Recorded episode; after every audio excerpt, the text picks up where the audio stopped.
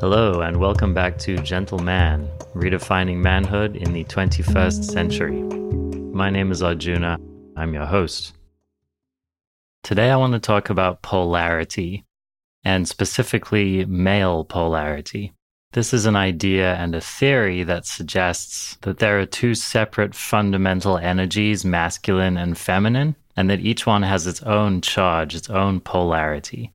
The theory suggests that these energies aren't necessarily localized to men or women, rather, that whoever you are and whatever your gender, you're going to have both masculine and feminine energies in some proportion. Polarity theory goes on to reason that the difference between these two energies and the fundamental charge, the opposite charge, is what creates dynamism and attraction in relationships.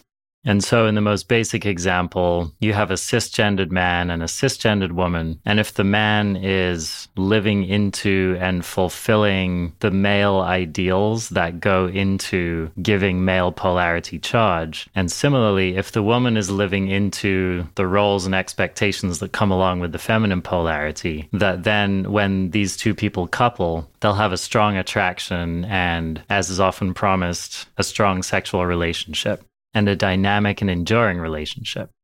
This concept has been popularized by a guy named David Deida. He wrote books such as The Way of the Superior Man. And David and his teachings have really exploded in the last maybe 10 to 20 years. I see his relationship ideas and the concept of male female polarity being shared and replicated by people all the way up the chain to Tony Robbins, for example. David Deida's work has had a lot of impact, and there are a lot of people walking around ascribing to this belief. I want to note that David himself was a follower of Adi Da Samraj, who was a teacher, and perhaps you could even call him a guru, who himself taught polarity. My understanding was that his teaching of polarity was much broader than just these two masculine and feminine polarities, but this was part of what he taught. And so there are some famous anecdotes from his followers, for example, married men and women saying that Adi Da Samraj had actually prescribed them to work on their polarity when their relationships were becoming too friendly, so to speak, when they were slipping into this normal, straight trope of we just feel like best friends living together and we don't have any more sexual or romantic dynamism in our relationship. So this concept traces back at least as far as Adi Da Samraj. It may have some deeper roots in some older teachings. Some people may connect it to Tantra, although I want to be really careful about making linkage to lineages such as that because they're so often misunderstood and I would say even abused in the contemporary era and in contemporary New Age thought. But regardless, this idea predates David Deida. Anyway, once David started teaching polarity, the idea really expanded like wildfire. It caught on very quickly, and there were so many people really hungry for this kind of teaching, especially in New Age and self help circles, for example. And it's not hard for me to see why the idea of polarity and some of other of David's teachings appeal to a lot of people, especially men who are feeling lost and who are looking for ways to either reboot their lives or reclaim their power, reclaim a sense of agency, perhaps. A very common story that you hear today is of men feeling disempowered, men feeling like they're not measuring up. Perhaps men experiencing struggle in their dating life. Maybe they're feeling uninspired in their relationships. Maybe they're even feeling rejected in their relationships, and that's contributing to a feeling of insecurity or feeling like they're not measuring up. So, this feeling of men not measuring up and wanting to find ways through that is really common these days. And David Deida's teachings speak very compellingly to that audience and to couples wanting to bring the spice back into their relationships and their sex lives. Lots of people feel lost and they really want blueprints. And so, strong teachings like these, teachings that are very prescriptive, teachings that say, just do this, behave this way, plug into this larger notion of who it is that you should be and what you're supposed to be doing, and you'll see success in your life people are really hungry for this kind of information because there is so much information out there and it's really easy to get lost in it. It's really easy to get overwhelmed. And so when someone comes along and they have such a strong message and the message feels so intuitively correct, it's often easy to get swept up in it and to go along with it.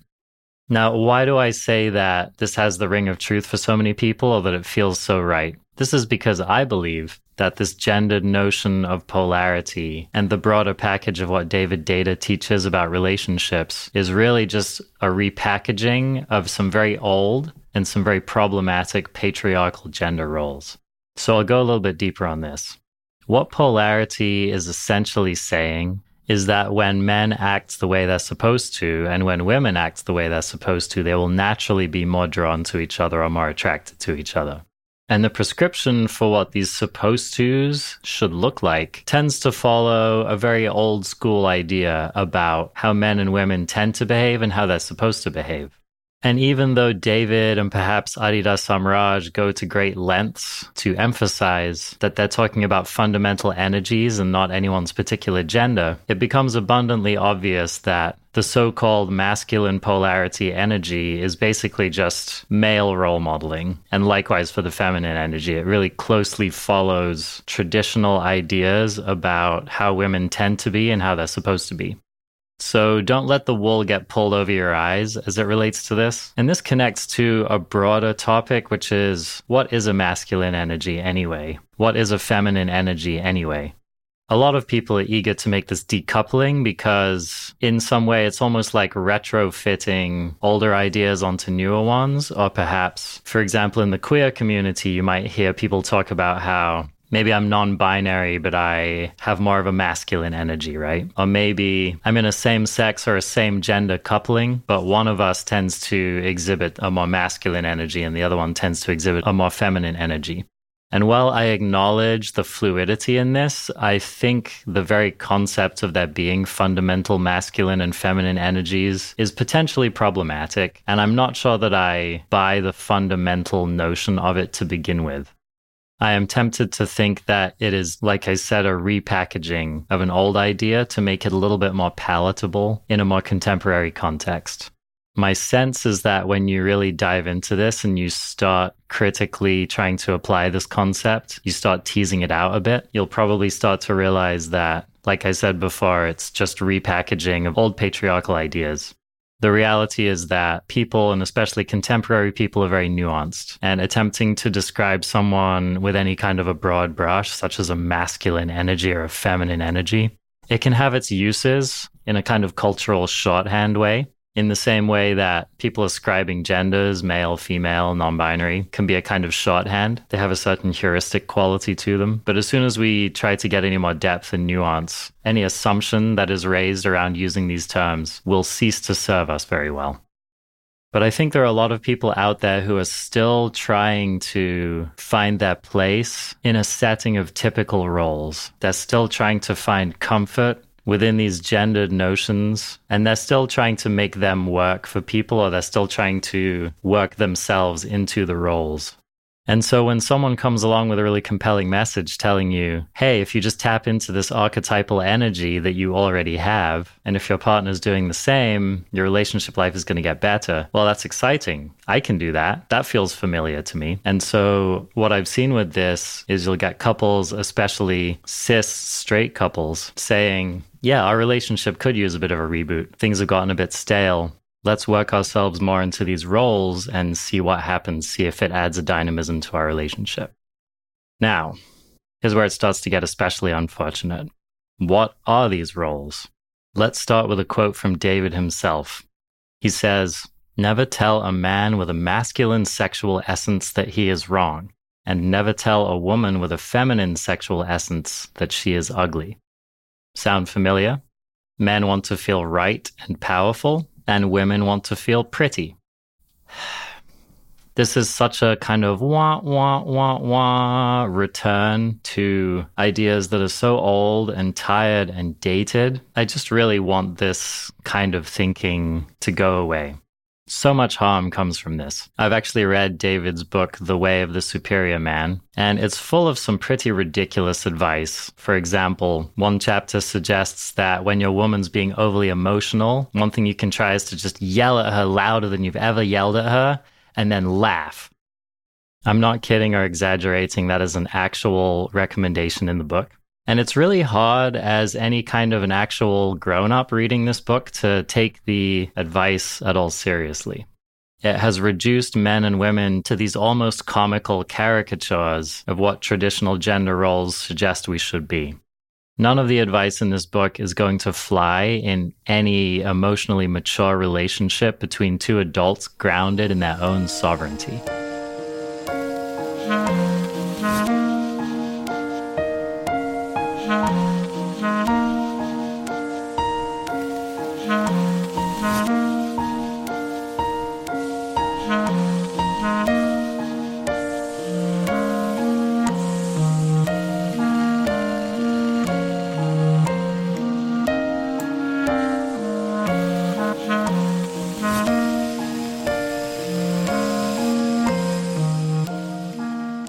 Let's go a bit deeper into the specifics.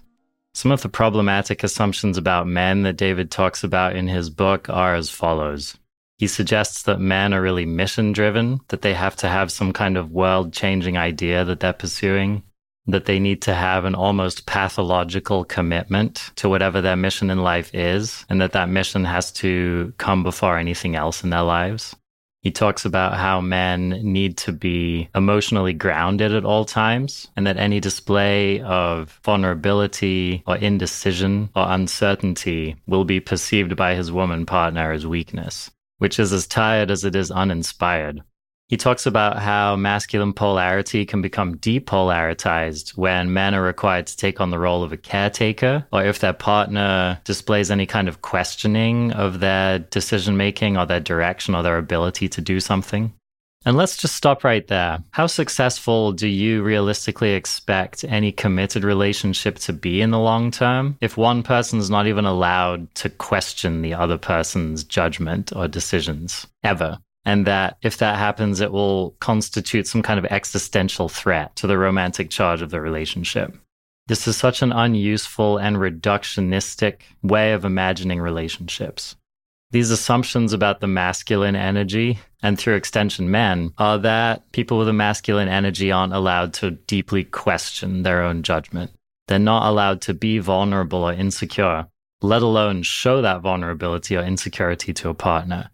They're not allowed to have any amount of instability in their emotional expression. They're not allowed to be nurturing, to be very sensitive, to be any amount of submissive or supportive.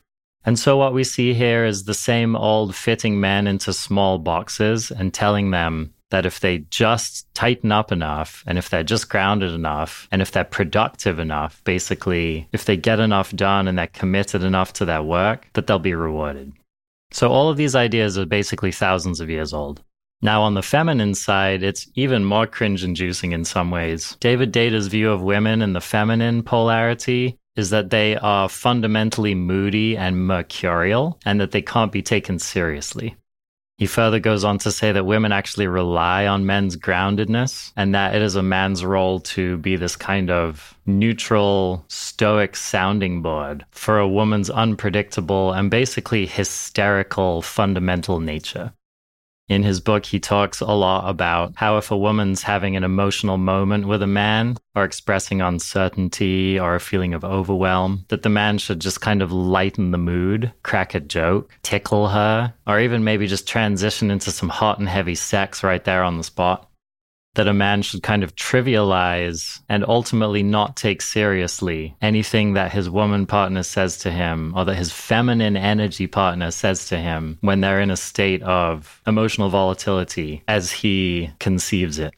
Women in David's worldview don't want to drive or have to make decisions. And the theory is that they actually lose respect for men when they're put in situations where they have to do that. These assumptions don't leave much room for women to, for example, be assertive or self directed.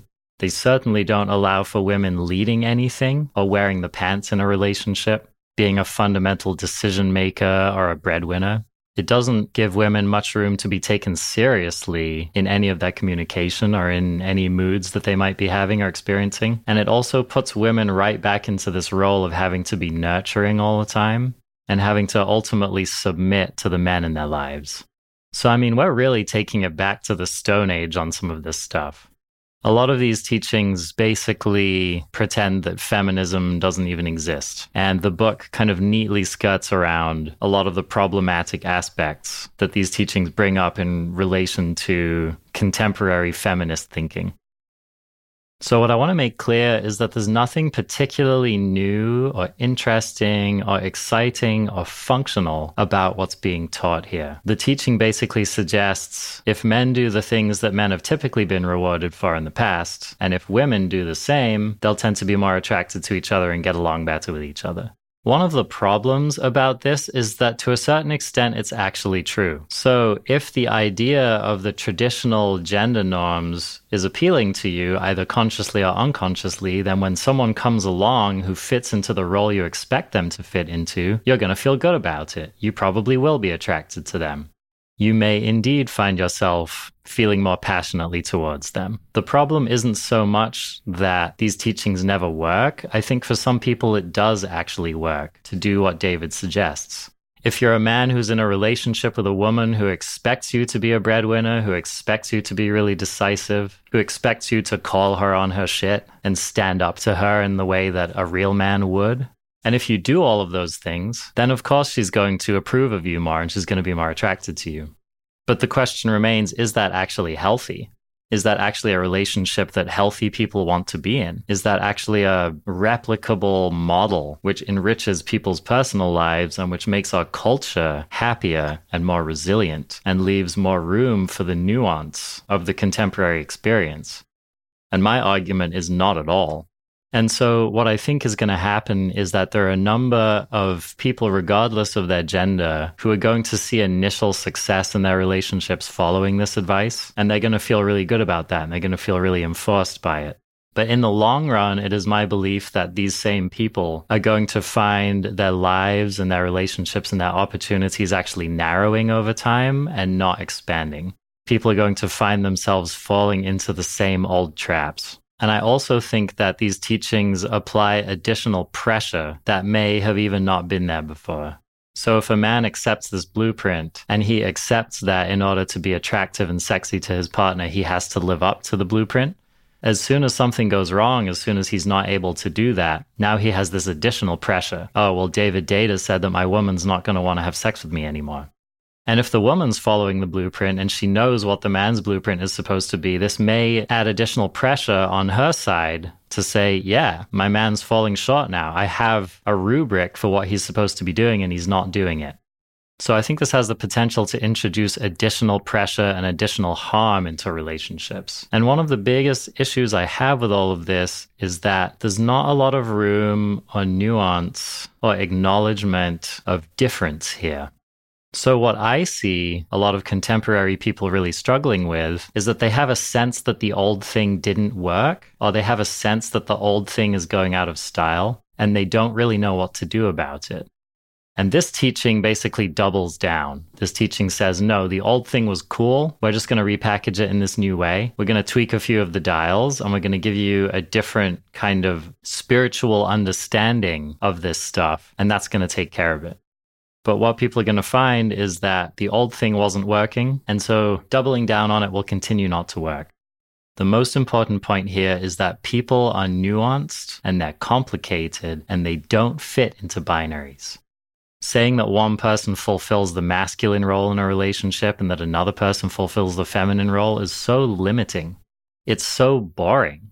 It absolves people of so much of the need to actually understand each other to listen to each other, to be sensitive to each other, to be sensitive to themselves and what it is they're looking for or wanting to explore or express in their lives.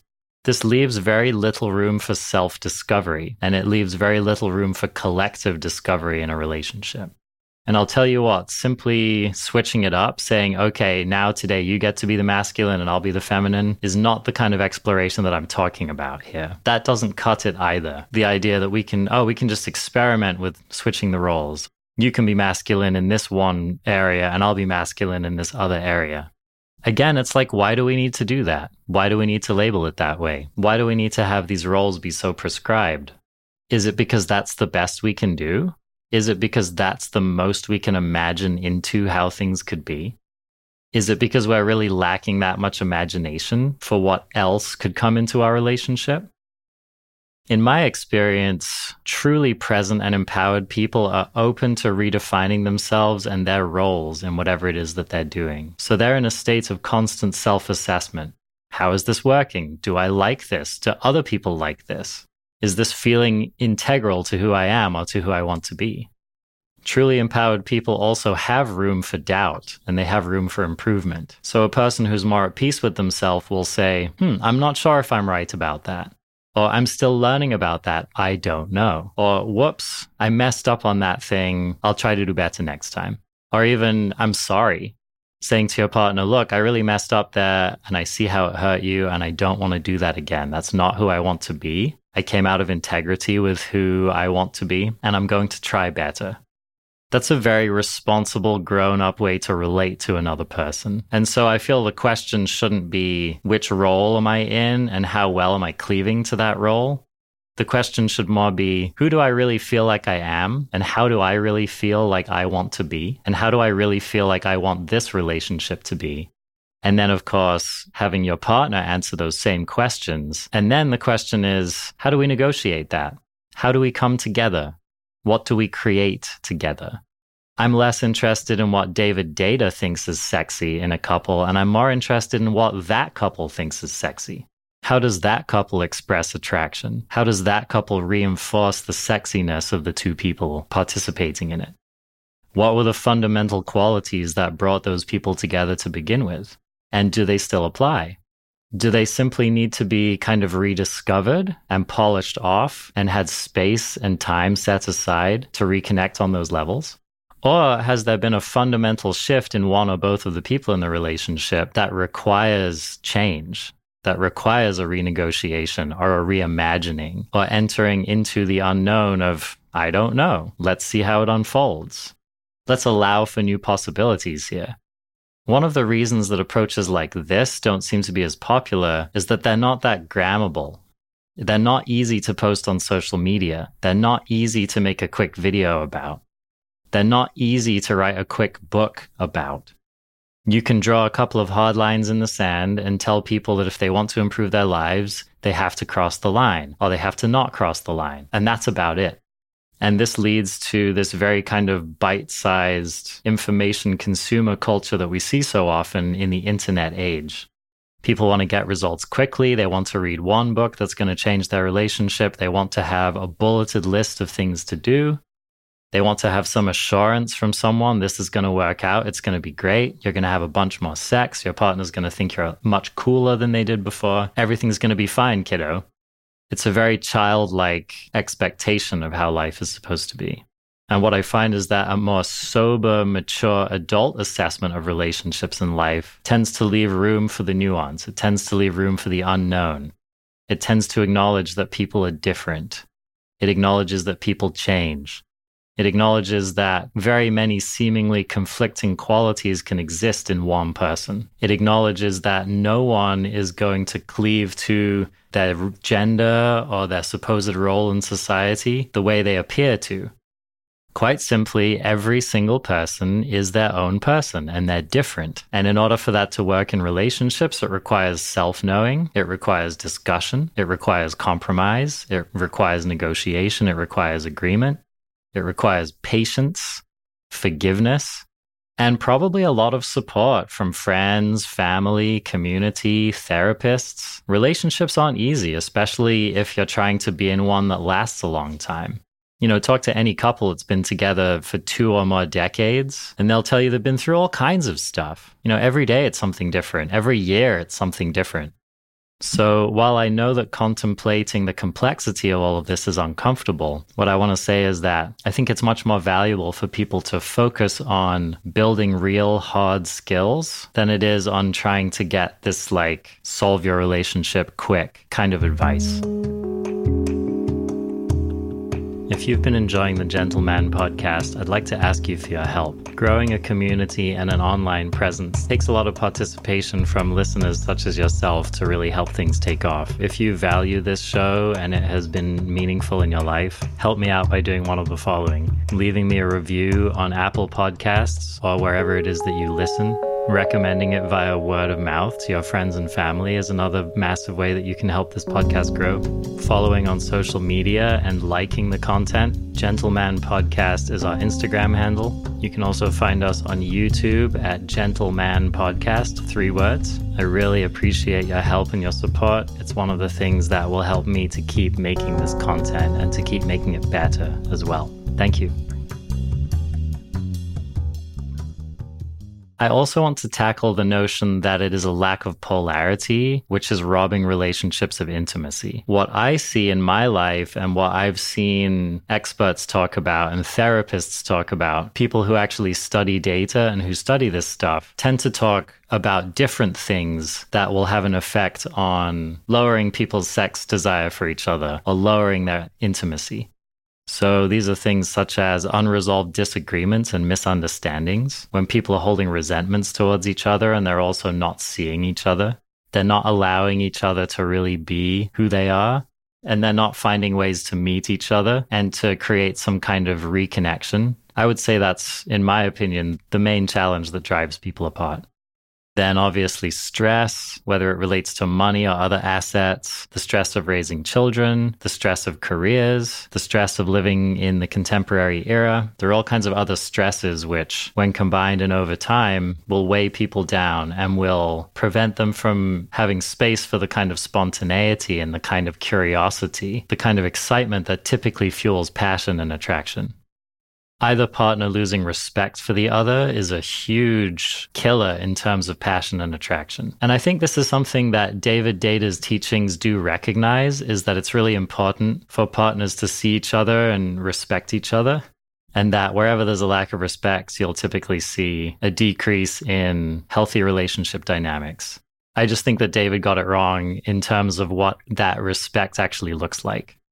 And then, of course, unresolved traumatic events that create separation. Any relationship that goes on long enough is going to have one or more kind of big blowouts or big disagreements or big moments that both people look back to as saying, wow, that really drove a wedge between us. And those will need to get worked on and examined and reconciled. And then, of course, as I talked about before, people just change over time. And so sometimes whatever it was that was there that fueled the initial attraction won't look the same or it'll be expressed in a different way, or people will have to find other ways to see each other or other ways to fuel that fire.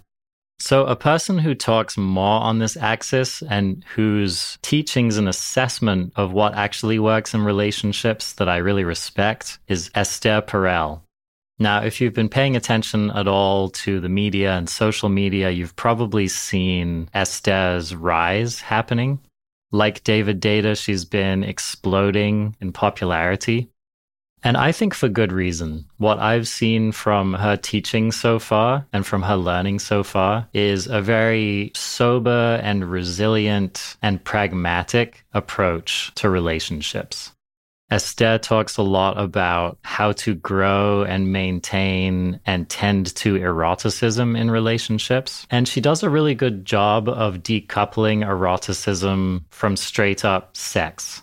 So, when a lot of people hear the term eroticism, their minds usually go to something smutty or something really racy or something really explicitly sexy.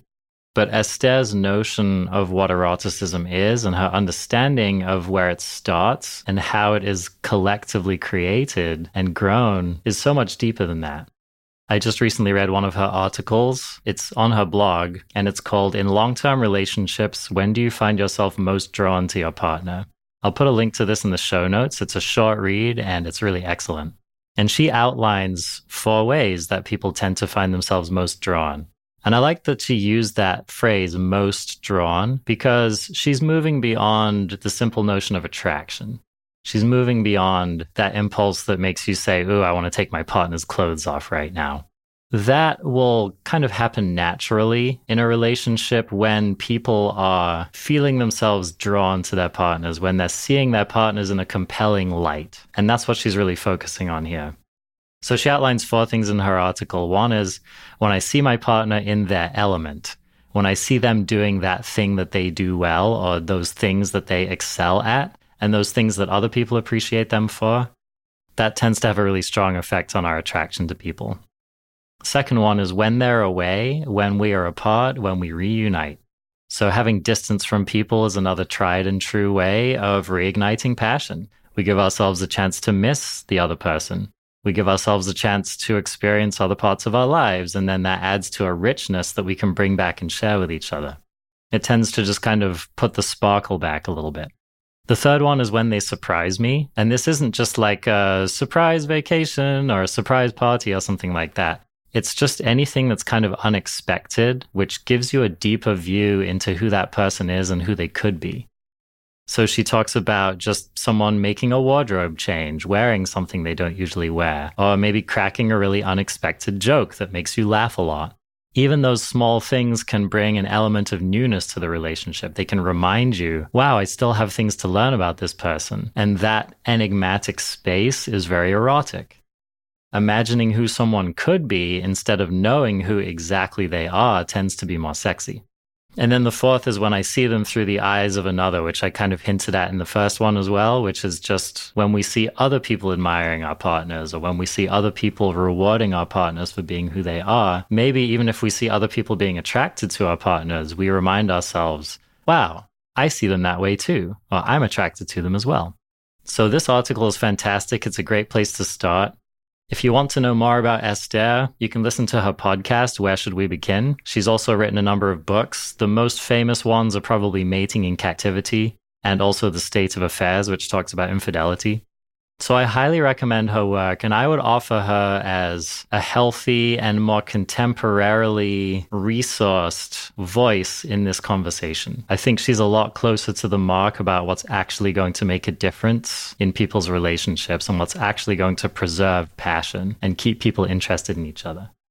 I want to say, though, that what's even more important than what Esther outlined in her article is in taking some time to develop introspection about what are your own bullet points. What are your own things that remind you why you're attracted to your partner or that excite you about your partner? This is a really good exercise to do next time you're journaling, or even if you're just have some time to kill, you're driving to work especially if you find yourself in a moment kind of grinding on your partner, right? This is so common where we're sitting there and we're thinking, oh, they're not doing this enough, or I want more of this in my relationship, or why can't they just be like this? When that's already running through your head, that's a really excellent time to meditate on this. What are the things that initially attracted me to my partner? What are the things that continue to attract me to my partner? When are those moments when I think, oh, yeah, look at them. I'm so in love with them. They're so sexy. They're so compelling to me. When does that come up for you? And then another side of that coin is what about your partner really kills the mood? What's something they do that consistently turns you off? What are things that they could do better that would really change things for you? And of course, it's important to be careful about giving feedback like that. I don't want anyone listening to this to run home to their partner and say, Hey, look at this great list of stuff I wrote down about how much you suck and how you could be so much better in our relationship. Doesn't that inspire you? That's not going to go well. But this is a really great starting point for you having your own adult and sober assessment of your relationship and what could help to get it back on a more passionate track. And if both people in a relationship do this, and if they're both able to compare notes in a compassionate way, in a kind way, maybe check in with your therapist first and get some good strategies for how to have that conversation. But I think couples that enter into this kind of inquiry and then have communication around it, really understanding and compassionate and curious communication around it, those couples are going to be way ahead of the game. And I'd put my money on those couples for staying together, for continuing to have passionate lives together, and for overall finding their relationships to be more fulfilling.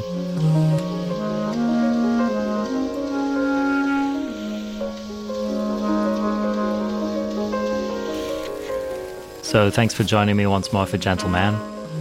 I just want to say before I go out here that to the men listening to this, you're allowed to be sexy in whatever way you want to be sexy.